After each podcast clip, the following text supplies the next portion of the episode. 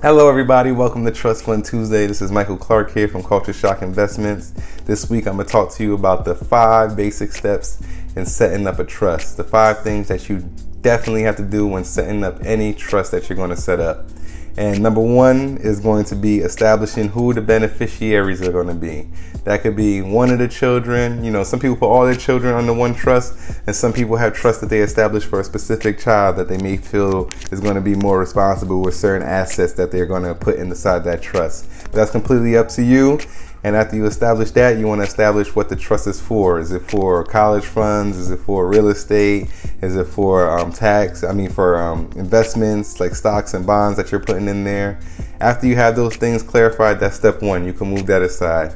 Now, step two is going to be deciding how the trust will be funded. You're going to either fund this with, like I said, real estate, cash, stocks, or bonds but in step two, you want to clarify how you're going to be funding this. So you can fund the trust with straight cash and keep pumping liquid into it, and the trust will go ahead and enact those protections on the funds that you place in it.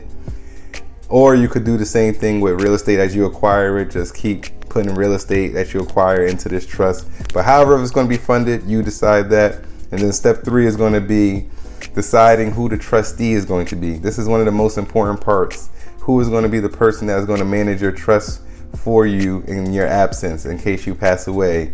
So, this person, you want to have someone that you trust. It doesn't necessarily have to be a close friend of the family, even though that's what most people tend to pick. You want to be very careful in making this choice. And I'm going to tell you why in my next video on where we discuss the biggest mistakes people make when establishing a trust. But number four, after you do that, after you select your trustee, you want to go ahead and get all the paperwork established legally and get all the documentation taken care of.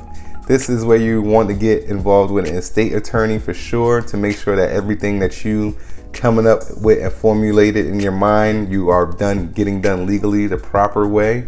Now you can do a trust on your own. There are several online sites that allow you to establish a trust on your own, but I recommend you doing it through an estate attorney to avoid any confusion, headaches, or heartaches in the future. All right. And number five is actually funding the trust. Once you have that legal paperwork put into place, now you're ready to roll. You can start putting your assets in the trust. You can start putting the cash, real estate, or stocks and bonds into the trust.